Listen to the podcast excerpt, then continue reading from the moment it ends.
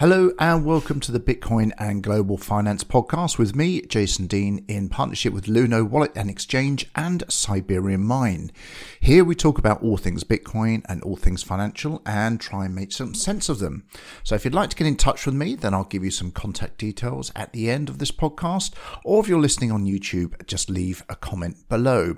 Now, I appreciate it has been several weeks since the last podcast and I'm really sorry about this. It has been been a crazy time with Elon Musk tweeting randomly, China having a meltdown with Bitcoin miners, which we'll talk about today, Bitcoin price going all over the place, and all sorts of other crazy stuff that's going on at the same time.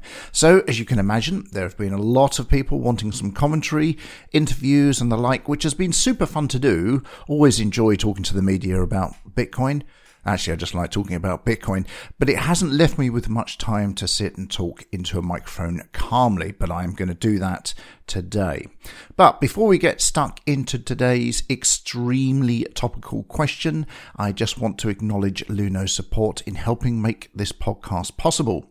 Luno is one of the world's leading cryptocurrency wallets and exchanges, trusted by over 7 million customers. It was only 5 million when I started talking about them last year, uh, and that's over 40 different countries. And it's no secret if you follow me on Twitter, Medium, or LinkedIn that I've been recommending Luno for a pretty long time. And I love recommending Luno for people who might be new to the world of cryptocurrency because it's very pretty, it's very intuitive, and it's an easy and secure way to buy, exchange, or hold Bitcoin and actually other cryptos as well, such as Litecoin, XRP, Ethereum, and so on. Even better, Crypto Compare's exchange benchmark report that came out on the 16th of February this year confirmed Luno as one of the only six AA rated exchanges in the world. That's the very top score. So if you haven't used Luno or even Bitcoin before, simply go to luno.com for the details or download the app. That's L U N O on your Android or Apple device. And if you do that and you're over 18 and based in the UK or in Europe, and this is your first experience with Luno, I'm going to give you £10 of Bitcoin courtesy of Luno absolutely free to get you started on the app. And the way I'll be doing that is by giving you a code at the end of this podcast, which will credit your account instantly when you enter it. Make sure you qualify by checking the T's and C's, but remember it is a gift. The app is free. There are no monthly charges. There are no obligations to buy anything else. It's part of a campaign by Luno to introduce new people to Bitcoin. And the idea is to get around that initial hurdle we all have about using Bitcoin for the first time. You know, when you're a bit paranoid about doing something wrong and losing your money. So Luno gives you this little bit of Bitcoin so you can experiment with confidence before you commit your own funds if you ever decide to do that. So you can keep it, move it to the savings account to get interest, uh, try and exchange it for another currency, whatever you want to do, it's yours. Now, secondly, as many of you know, I'm a veteran Bitcoin miner with an operation that runs entirely on excess renewable energy, which has the added advantage of being very cheap based over in Siberia. Now, I've been doing a lot of podcasts and interviews about Bitcoin and the environment recently, and people have been asking me how to get into sustainable Bitcoin mining because it all seems so complicated when you first look at it. But actually, it's very, very easy to reap the rewards of mining these days, and of course, it's very profitable at the moment. And I'm pleased to say that in partnership with Siberian Mine, I am now able to offer a very attractive referral arrangement that you can take advantage of here and now if you want. And the really cool thing is that they're doing a split ownership system of mining equipment at the moment, which is designed so that you can test out mining and actually be a Bitcoin miner for a very, very small amount of money, just to understand how it all works. And actually, if you register using the link in the program notes, you'll get 45 euros added to your account at the start, which is actually not far off getting you started on one of these little test partial ownership machines. The link and details are in the program notes. All you have to do is sign up for an account to start with, which is where the link will take you, and you can spend some time getting to know the setup before you jump in.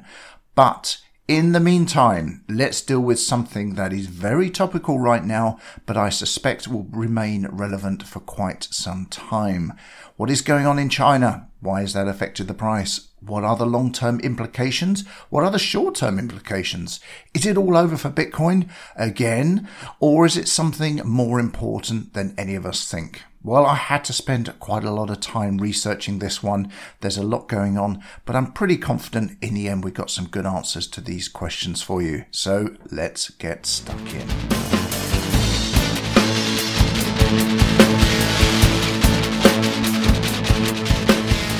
So I've decided to call this episode Why China's Latest Bitcoin Mining Clampdowns Are a Gamble because I think this really is a massive gamble for reasons we'll go through. Because it does seem that this time, and I say this time, China really has banned Bitcoin, or at least that's the conclusion that most of the media has come to.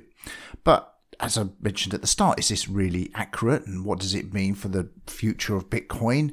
Uh, does it have anything to do with the recent price drop? Is China doing something really smart here, or or is it in fact the exact opposite. And of course, as a long-time Bitcoin user, um, analyst, large-scale miner, and environmentalist, it seems I'm well placed to comment on the unfolding events, at least according to the number of DMs I've been receiving on this subject. So, as requested, here's my take on it, even if we don't yet have all the facts in at this point. However, I think we've got enough to extrapolate the most likely outcomes, and they do make quite fascinating analysis.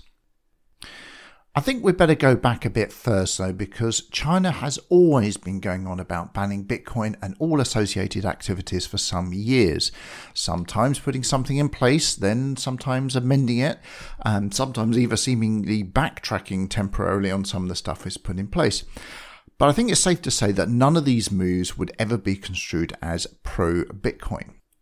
Even as far back as 2013, China made statements concerning the anonymity, borderless, and unregulated nature of Bitcoin, telling domestic financial and payment institutions not to carry out Bitcoin related activities. That's how it started. Remember, this is just a few years after Bitcoin launched. Then in 2017, China was pretty clear on what it thought about cryptocurrency exchanges as well, effectively shutting them down overnight where they were located anywhere on Chinese territory. Now, systems didn't lose their money, they were able to withdraw it, but the shutdown was pretty complete and a significant portion of the world's Bitcoin trading was pretty much wiped out immediately. And that contributed in part to the crypto winter that followed.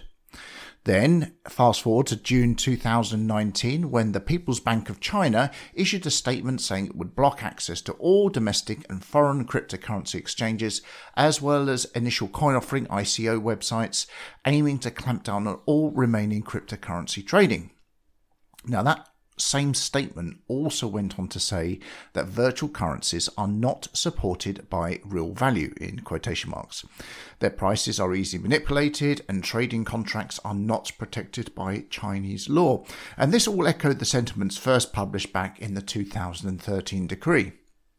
Now, the three central councils of China which are involved here are the National Internet Finance Association of China, the China Banking Association, and the Payment and Clearing Association of China. And they all issued this statement and all supported it unanimously.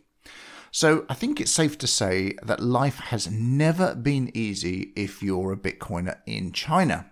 But here's the interesting thing China's position as a power player in the world of cryptocurrency has always, and this is just my view, been significantly overstated. Of course, that hasn't stopped it sending ripples or even tsunamis going through the global markets every time it makes a new announcement. But that perceived power came from the sheer amount of hash rate that has been traditionally produced by Chinese mining farms supporting the Bitcoin network. And that is estimated to be anywhere between 50% and even as high as 70% of the global output. I even saw one report that said 75%, but that does seem a little on the high side to me.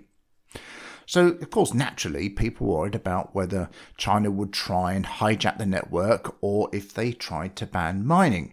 But the thing is, the former of these is basically impossible, and the latter, as we'll see shortly, is entirely irrelevant. But of course, perception is often more powerful than reality, and markets often move more on belief than on fact. It's simply the way it works because we humans, well, we're a bit fickle about this sort of thing. And of course, at first glance, when you read the rules that China have sent out, they do appear to be a complete blanket ban. But in fact, that's not exactly what it says. As always with a Chinese edict, you need to look at the detail and how it's presented. And it does seem that there are two main aspects to this, and the practical implications are actually slightly obscured by the objective set by those central authorities. So, in theory, this means there's probably some room for interpretation. Now, that assumes, of course, that you're brave enough to engage with the Chinese authorities, because if you get it wrong, these guys have a reputation for being, well, a little harsh. So, those two aspects that they talk about boil down to concerns about financial risk, that's one of them, and power consumption, which is the second one, which, you know, at least on the surface, are very admirable goals, and certainly they've been spun that way by the uh, parties. Now, the first of these, this one about financial risk, does appear to be the main catch all phrase that drives the assault on all things crypto within the Chinese borders. And the second one, the one about power consumption, is simply a mechanism to go directly after Bitcoin miners. And the wording makes it clear because the minutes of the recent meeting of yet another official body, which is the China Financial Stability Board, read as follows, and I quote we resolutely prevent and control financial risk. We shall crack down mining and crypto trading activities in order to prevent individual risks from being spread to the social level. Now, this simple line has it all and probably is the driving force behind all the moves being made. And those moves, remember, came very quickly. So on May the 18th, Beijing announced rules that directly prohibited financial institutions and payment companies from providing services related to digital currencies, and that was using the, the financial stability argument. On the 25th, it went after mining and trading operations using the energy argument. So China appears to be disassociating itself from any involvement with non sovereign digital currencies. And why would it do that? And this is really the crux of the matter. Well, let's not forget that China is busy promoting its own digital one, having ironically fully embraced the very same blockchain technology that sits behind Bitcoin.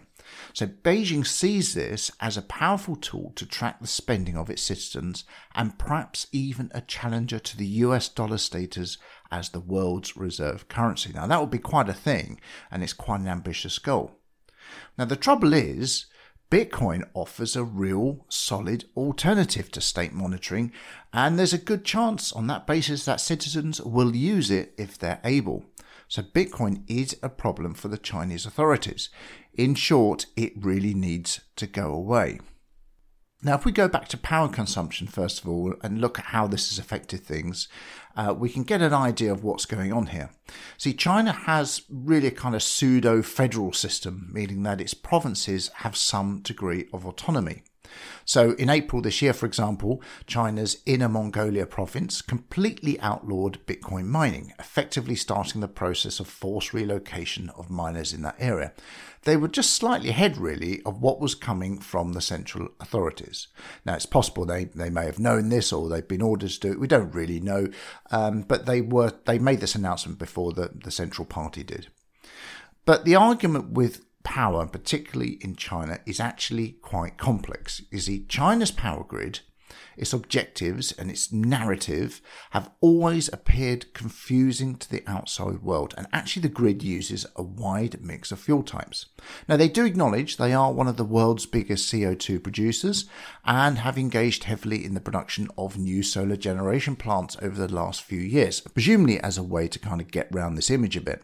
In fact, it is currently the world leader in new solar installations. So, according to our World in Data, China increased its solar capacity by 115 terawatt hours, which is enough to power the Netherlands for an entire year in just one 12 month period. And the year prior, it actually increased it by another 145 terawatt hours. So, this is pretty impressive, and it's actually very typical of the Chinese because when something needs doing, it just gets done efficiently and quickly.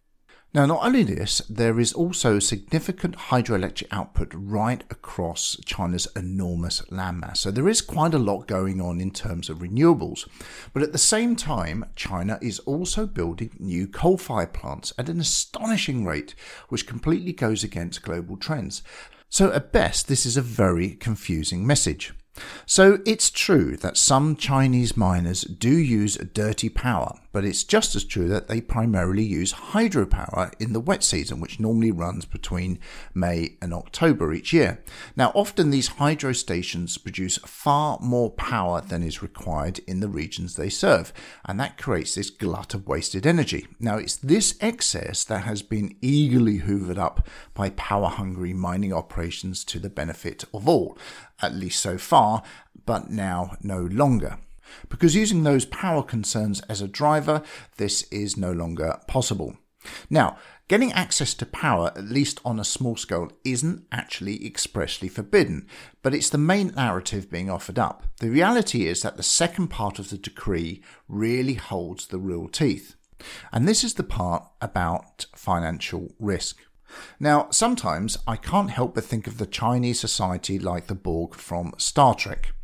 Now, before I get arrested by whichever department of political correctness deals with comparing entire societies with fictional spacefaring races, I think I'd better clarify my statement. Now, this is all about society as a whole, or in this sense, if we're using that Star Trek analogy, the collective.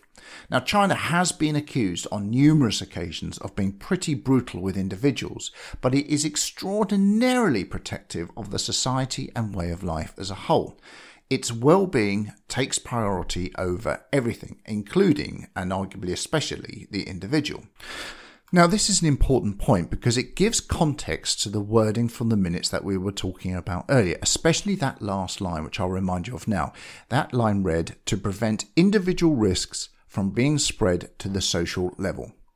So, this is all about the state disallowing any activity that could ultimately create problems for the society as a whole, like trying to prevent contagion. In this case, that's diverting power, capital, and infrastructure to something that is not considered to be in keeping with society, or more likely, the plans of the central authorities.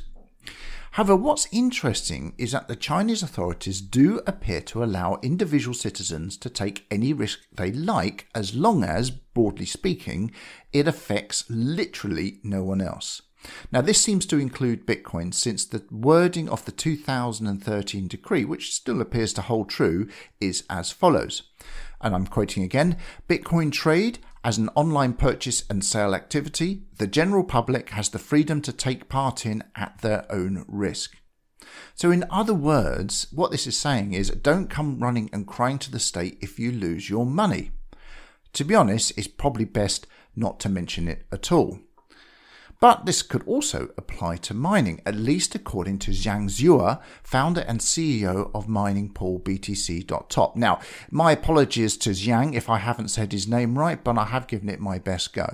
But it's J I A N G Z H U O E R and you can look him up on Twitter. And I recommend you do because in a recent thread, he explained that small home miners are not the target here since they can operate through simple equipment that they themselves risk buying and running, and that won't have any impact to society as a whole. But a data center, which is what the Chinese tentacle mining farms, is a completely different issue. Now, that requires capital, it requires power, and it requires infrastructure that can be used better elsewhere for the good of society as a whole. Therefore, under these new directions, it has to go, and that process has already started. Now, people are understandably reluctant to go against the all powerful Chinese authorities, so things started to happen very quickly. Huobi, one of the world's largest crypto exchanges, issued a statement pretty much immediately on the 23rd of May saying that it was suspending crypto mining hosting services and the sale of crypto mining machines in China. In fact, Huobi's pool hash rate has already dropped from 11.73 exahash on the day of the announcement down to 6.24 at the time I'm recording this. The reality is it's unlikely to recover unless something else changes in the meantime.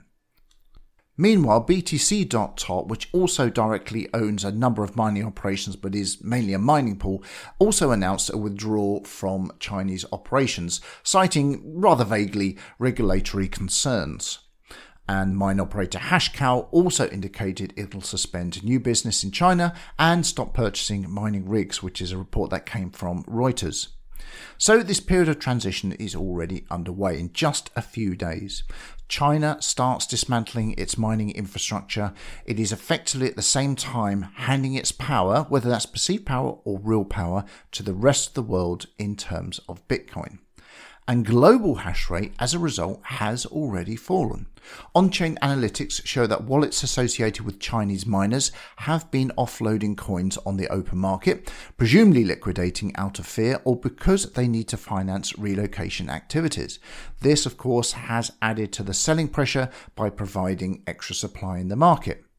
And also, usually at the end of May, we'd see a jump in hash rate as that great exodus from coal burning to hydro completes. They literally transport these mining farms from one location to another. But that hasn't happened either this year, although the weather itself has not really helped because there are reports that it's been a little warmer and less rain than usual. So instead, hash rate is currently sitting at a level last seen in January 2021, which we forget, of course, is only four months ago. Now, there have also been anecdotal reports of miners reaching out to find hosting facilities in Russia, Africa, Iran, the US, and Kazakhstan. And that list is probably not exhaustive. That's just the people I've been able to find out really by asking around. The bottom line is that the exodus of mining from China is now happening. So, what is the long term impact on Bitcoin likely to be? Well, there's one easy, short answer here, and I can put that very neatly summarized in one single word, and that is nothing. You see, Bitcoin is truly global. And it is, despite its detractors' inaccurate claims, highly decentralized. Now, as far as Bitcoin is concerned, it is entirely irrelevant whether you're involved in it or how much hash power is supporting it above a certain level. And we're way above that certain level, by the way. The coding is such that even a change of this scale, albeit temporarily, will be compensated for via the algorithm and block times will not change. Security will not be compromised. The correct amount of Bitcoin will be produced exactly as the algorithm stipulates. Literally, nothing will change. But of course, that doesn't stop the markets freaking out because, well, China is banning Bitcoin. Now, I would argue that the correct point of view is more that China is trying to remove itself from the Bitcoin network. Bitcoin itself, as we've seen, really couldn't care less one way or the other. Even the great and powerful nation of China can't actually stop it permeating its borders, although they are arguably one of the few nations on the planet who might actually come reasonably close. So, what does this actually achieve for one of the most powerful nations on the planet?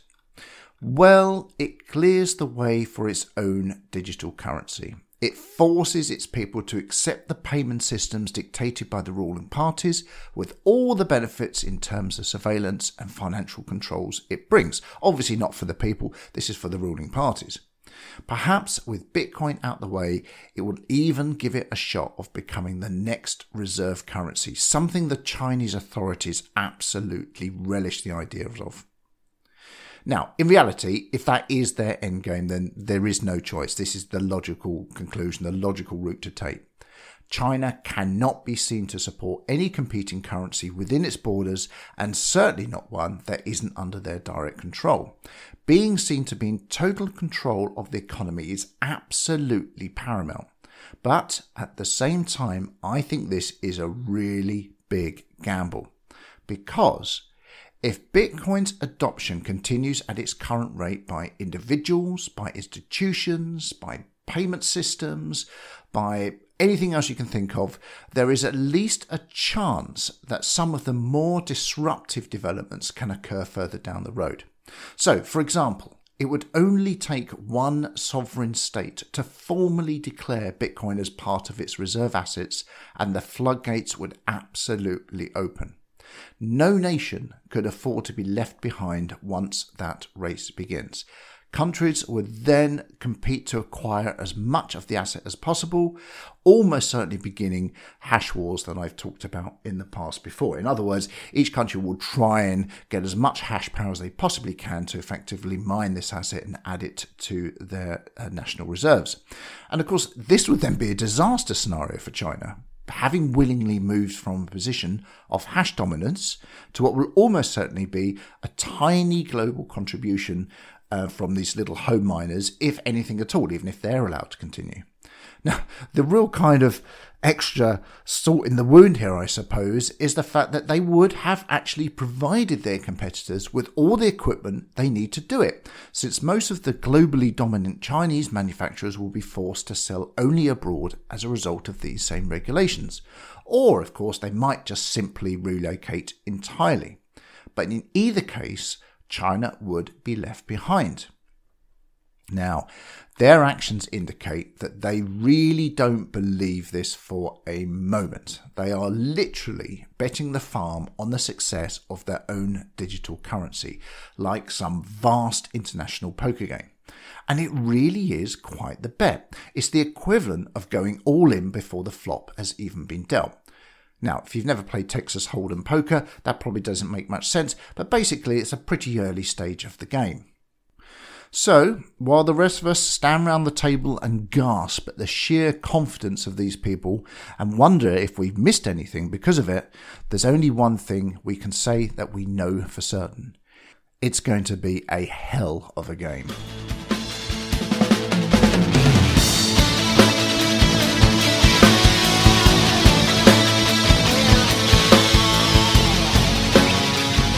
Thanks for listening today. If you've got any comments or questions on this podcast, please message me on Twitter at Jason A. Deane.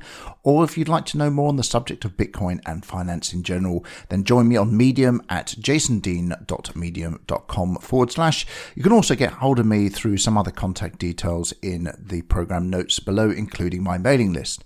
Now, don't forget the E at the end of Dean when you're typing that in if you're trying to get hold of me, or you will not find me. Now, at the start of this, I promised you £10 worth of Bitcoin, and here are the details you need. So, all you have to do is open your newly installed Luno app and type in the code I'm about to give you. So, remember, if you are an existing customer or you've been using Luno for a while, you won't be able to claim this. This is designed for people who are just getting started and are maybe not quite sure yet, just want a little bit of money to play with and learn how to use it. Now you have to verify your new account first, which is quite easy to do through the app because Luno, as you would expect, complies with anti-money laundering regulations. So that's something you have to do like you do on all financial apps these days. Now you do that by going to profile, settings, verification, and it's the usual mugshot and ID, and it's processed normally within a couple of minutes. Now I'd also suggest you agree to marketing, uh, at least in the beginning anyway, as Luno will give you the option to attend one of their free webinars webinars. It might even be one that I'm doing. And at these events, you can learn all about Bitcoin and you can ask any questions directly, as every session actually includes an open AMA, which is Ask Me Anything section at the end. And sometimes these can go for quite a long time, but it's great to get so many questions and, and answer them. Anyway, once you've done your verification, and of course you only have to do it once, uh, you go to the section called rewards at the bottom of the screen, press the enter a code button, and type in the following PDUK22X. That's Papa Delta Uniform Kilo 22 X ray, and that's it your £10 in Bitcoin will be credited instantly. If you're in Europe, it will be the equivalent of £10 in your local currency. Now you can use that just to play with the app and explore it, but of course you can buy more Bitcoin easily once you're set up and, and want to go from there. Don't forget you can now earn 4% on your crypto by moving it to the savings wallet built into the app, which is of course about 4% more than you can get in the bank right now. In fact, you can earn up to 7.6% currently on USDC. Now T's and C's apply when saving and you should check those out before you first transfer over. Anyway, I'll leave that with you and I'll see you next time on the Bitcoin and Global Finance Podcast.